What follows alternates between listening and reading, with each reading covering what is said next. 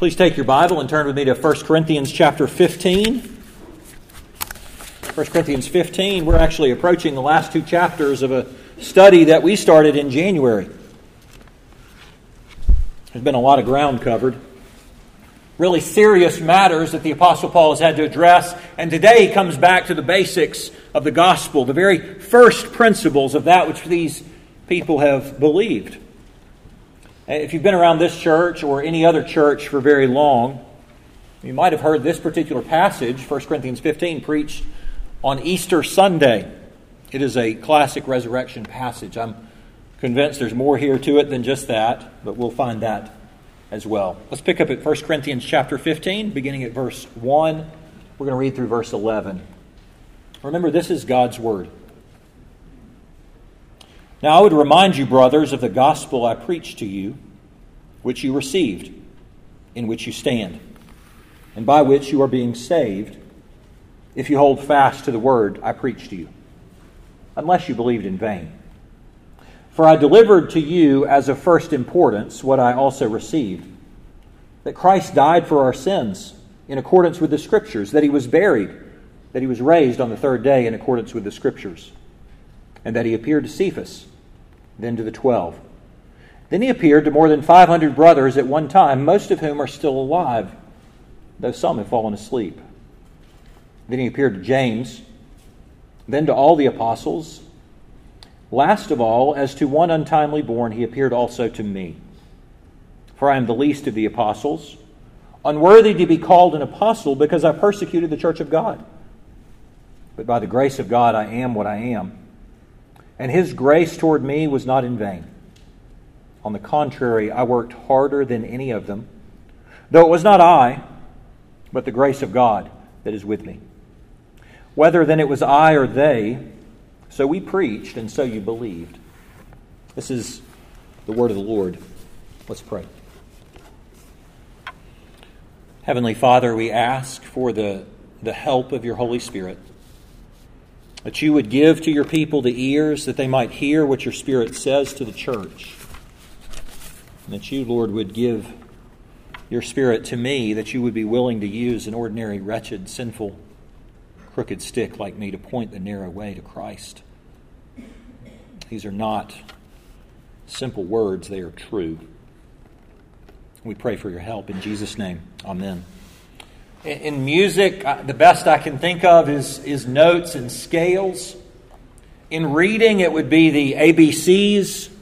In math, it's adding and subtracting. In football, it's, it's blocking and tackling. In golf, it would be how do you hold the club. In driving, it's putting on your seatbelt and learning to turn the key. Every time you've ever learned anything in your whole life, you had to begin with first principles. And everything that you learn from that point forward is built off those first principles. And a lot of times, if you get further down the road in what you've learned and you begin to fail, you have to go back to the first principles to remember how it was supposed to be. And so it is with the gospel. You never outgrow the first principles. Jesus is God. He came from heaven to earth. He was born of a Virgin Mary. He lived a perfect life. He fulfilled all of the righteous requirements of the law. He, though innocent, died on a Roman cross to pay for the sins of his people. He remained in the ground for three days. He rose from the dead. He walked on the face of the earth for 40 days, making various appearances. And then he ascended into heaven in the sight of many witnesses.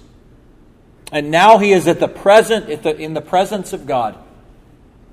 So that the writer to the Hebrews can say in chapter 7 consequently, Jesus is able to save to the uttermost those who would draw near to God through him, since he always lives to make intercession for them.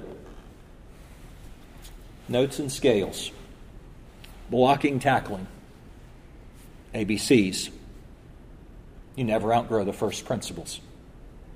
In fact, when you grow in Christ, you appreciate more perfectly the beauty of those first principles.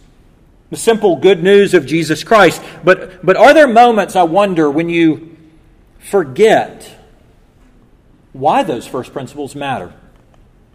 When you feel like you need to, to move on, when you feel like you need to get past the basics and on to something more meaningful, could it be that you don't actually have to outgrow those first principles, but rather you need to go back to those principles, to the basics? and let them saturate your heart. That's what Paul's doing in 1 Corinthians chapter 15. In all the issues that he's addressed in this letter, it is profound and deliberate that he returns to the dead, buried, resurrected, now alive Savior. And so our passage teaches us that the gospel hangs on the resurrection of Jesus Christ.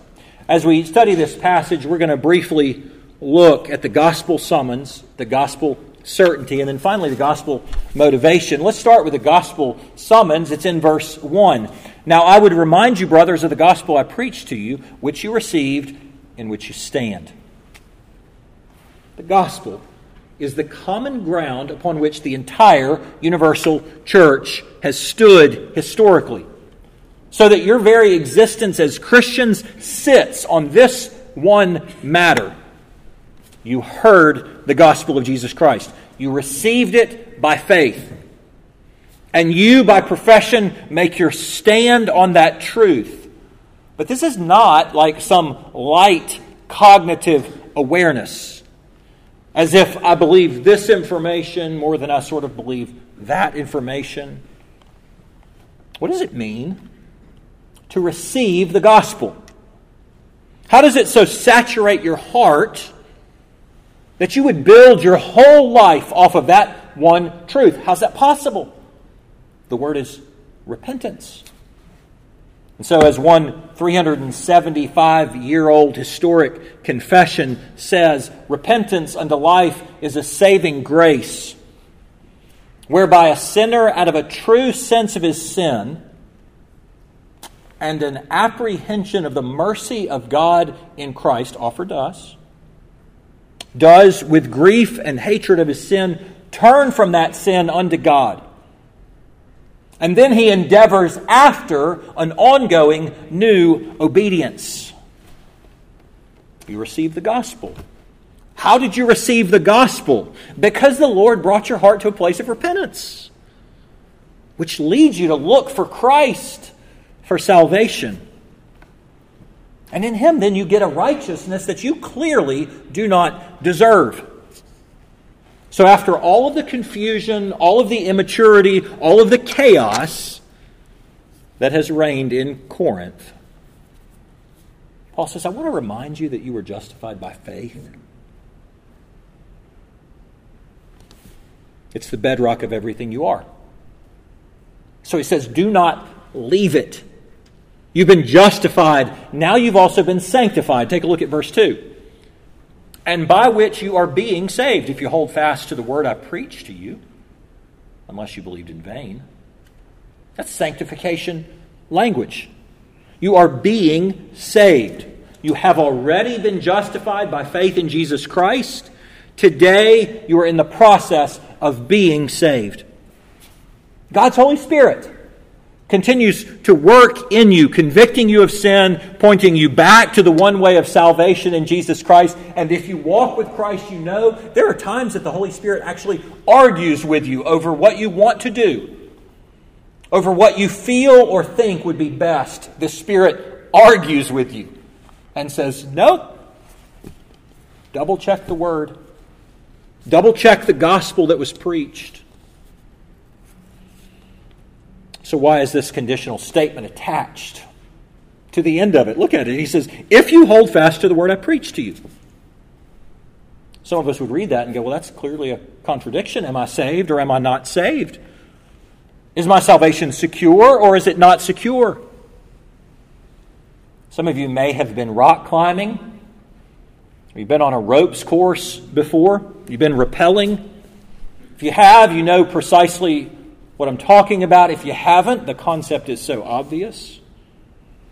In these various events, You've got ropes that are all attached to these various latches, which are called carabiners. And right before you're about to make your climb, nobody has to tell you, hey, you're completely secure on these ropes unless you unlatch the carabiner. Why does nobody tell you that? Because it's obvious. That's the one thing around my waist that's holding me. But sometimes, spiritually speaking, it's not so obvious. So the Lord provides a kind of gospel summons. Hold fast to Christ.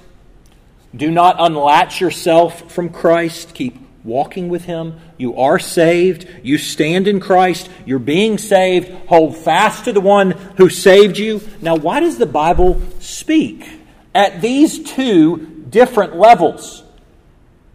with a statement about what is true in Christ. It's this, this high, lofty, profound spiritual truth. And then it also speaks at ground level with this command.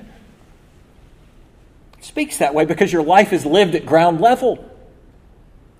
And so the Lord condescends to speak to you in ways that you can comprehend. These ropes, they go all the way up to the top. I don't totally know how they're secure up there at the top. But if somebody tells me that I'm attached, and then I, I lean on the rope and I know it for sure, well, then I'm secure.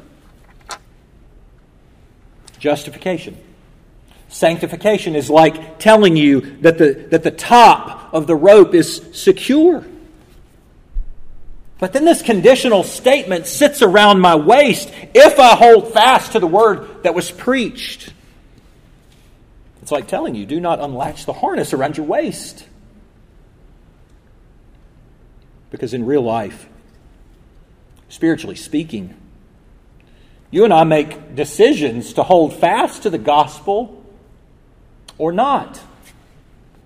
And we make those decisions daily. Let me explain to you what I'm not saying.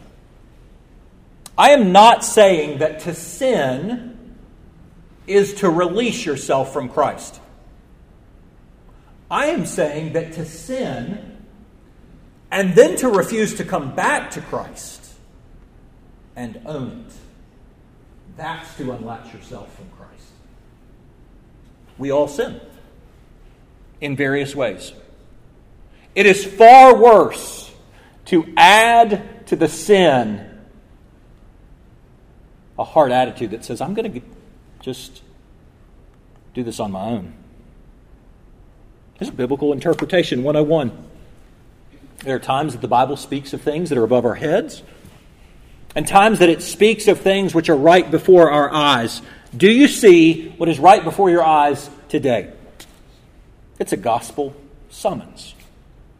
And with it, a capacity to hold fast to the word that is being preached to you today.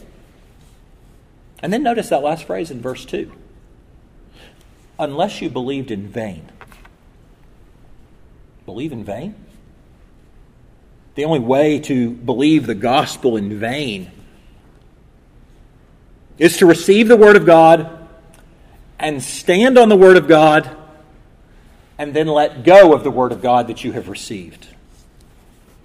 To believe in vain is to walk away from the truth of the gospel and its application to your life. That which once meant the world to you now conflicts with the way that you want to live your life. And so you go, well, I think I'll let go. That can happen when you're a freshman in college. But it can also happen 10 years into marriage and three children later. You know, I can't control everything. I can't really control anything. But I can cling to Jesus. I can cling to the word that has been preached to me and I can follow his word. That I can control. That's a gospel summons. Hold fast to the word preached. That's the gospel summons. I want to show you the gospel certainty. And it is rooted in the fact that the gospel hangs on the resurrection of Christ. Look at verse 3. For I delivered to you as of first importance what I also received that Christ died for our sins in accordance with the Scriptures. You can tell as you read through the book of 1 Corinthians that there are some people who doubt Paul's authority. They question his authority. And because he preaches this doctrine of resurrection, some are beginning to doubt that. And so, verse 3 to 7 affirms the certainty of the gospel that you believe in. Now, this is a classic Easter passage. I have preached it on Easter myself. But let's be clear Paul is not here to prove the resurrection of Jesus. He's actually saying that the whole Christian faith hangs on the resurrection of Christ, and it's an unquestionable truth. It's so well attested that it cannot really even brought, be brought into question. What you question, says Paul, to Corinth and to us, is how and why the resurrection matters to me today. Paul says, I didn't come up with the message. I, I received it myself like a treasure, and I, and I turned and I passed the treasure on to you. And there's two times in the verses that this word received is given. He's basically saying, long ago, before the apostles, the Old Testament scriptures foretold that the Messiah must die and he must atone for our sins. If you've ever read the book of Exodus, Leviticus, Numbers, you read those books and you constantly see this word atone. Atonement. Atonement. Some way to deal with the, the past wrong. In the Old Testament, atonement is made through the death of an animal in a sacrifice, or on occasion, it's made through the payment of money. The Bible says Christ died for your sins, and it means that he made a payment to deal with the wrong of the sins that you had committed and I had committed. And the scripture said it was coming, and it came, and it was the most essential thing which turned all of human history.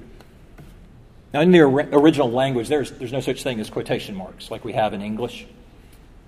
And so, the way that you distinguish something that you generally want to quote is you use a particular clause. And in English, what you do is you attach the word that to it, which tells us this is what he's about to quote. Here is what Paul passed on that Christ died for our sins in according with the Scriptures, verse 3. That he was buried, verse 4. That he was raised on the third day in accordance with the Scriptures. And that he appeared to Cephas and then to the twelve. That's the substance of the main message. And it's so reliable that it predates the apostles by more than a thousand years in some cases. And the fulfillment of those passages was immediately picked up on by these first believers because the detail was astounding. The Messiah must be born in Bethlehem, Micah 5. But somehow he also has to come out of Egypt, Hosea 11. He must be born of a virgin, Isaiah 7. And yet he's got to come out of the family line of David, Isaiah 11, Psalm 110. He must look like everyone else, and yet he must suffer like no one else. Isaiah 53. He had to be sold for 30 pieces of silver, Zechariah 11. He had to be betrayed by his friends, Psalm 41. They're going to cast lots for his clothes, but they will not tear his clothes. Psalm 22. The Messiah is going to hang on a tree of wood. Deuteronomy 21. And while he hangs there, he's also going to be hanging with a bunch of lawbreakers. Isaiah 53. And he's going to die. But before he dies, there's going to be darkness in the sky like the sun won't shine. Amos 8. And yet, when he dies, none of his bones will be broken. Psalm 34.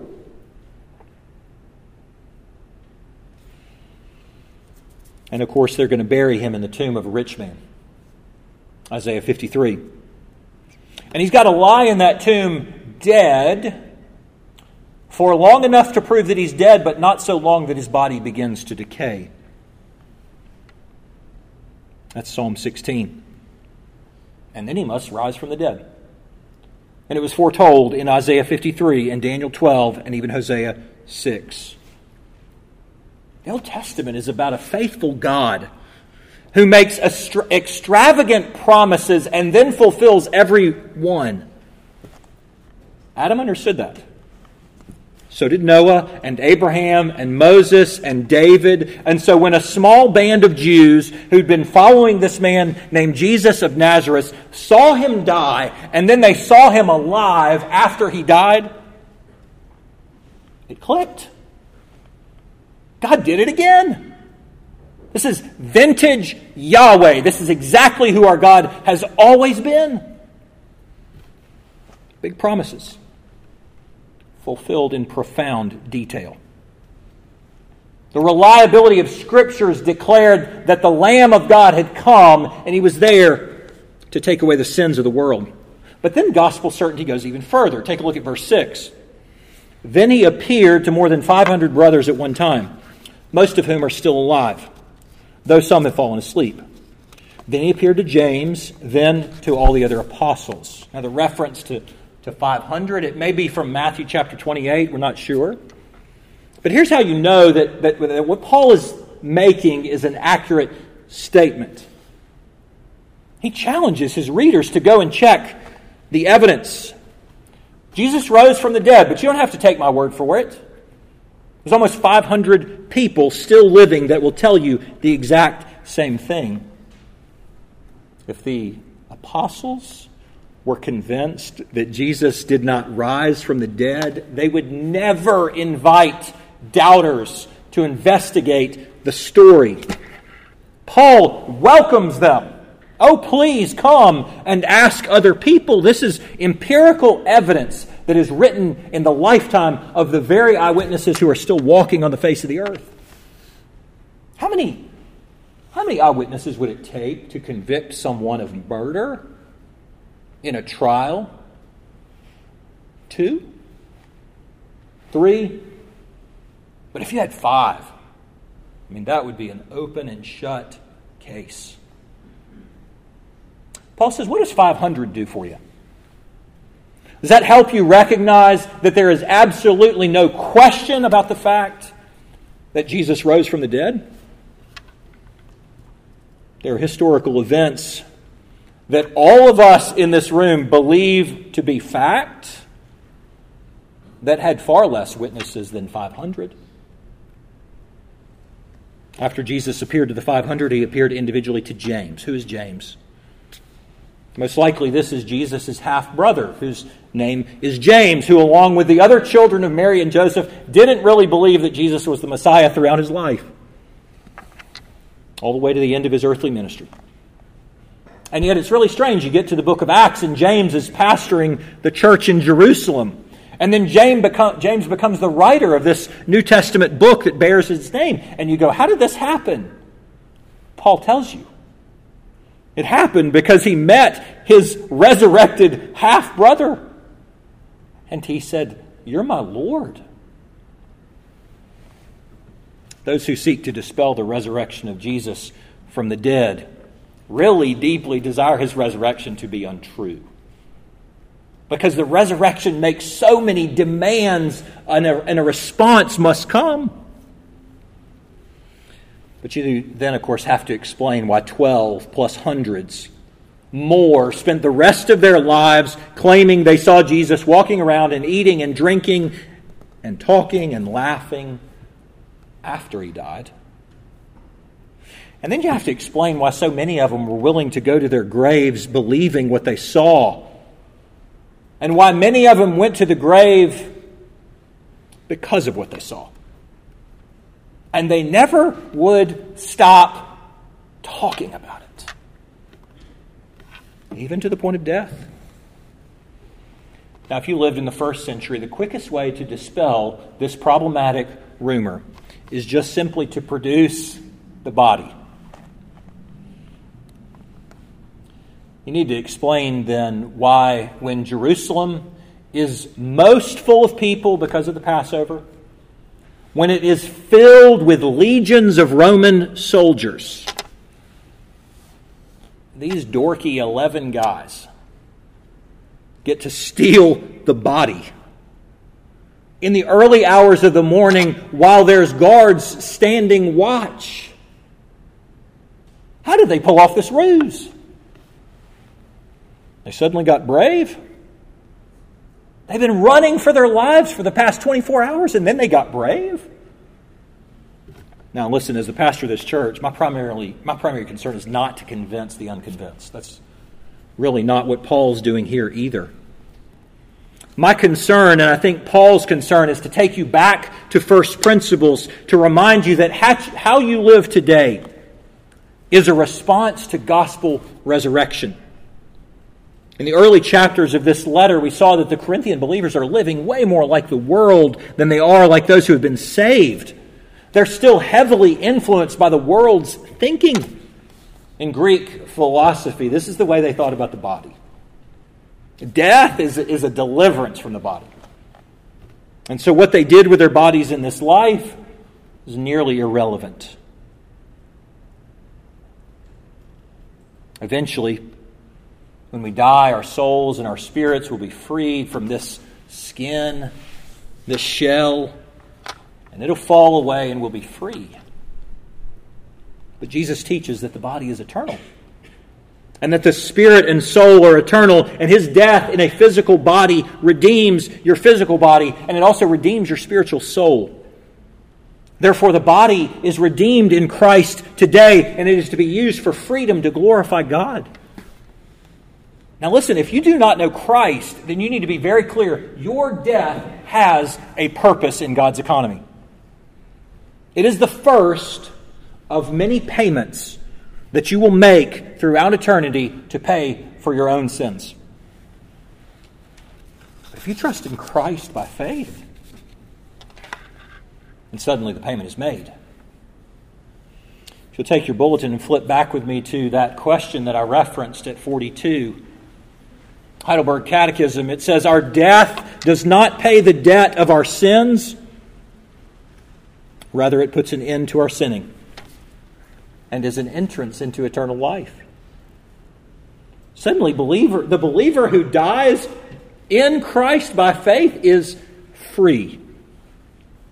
He's not free from the body as if the body was the problem all along. He's free from sin, which has always been the problem.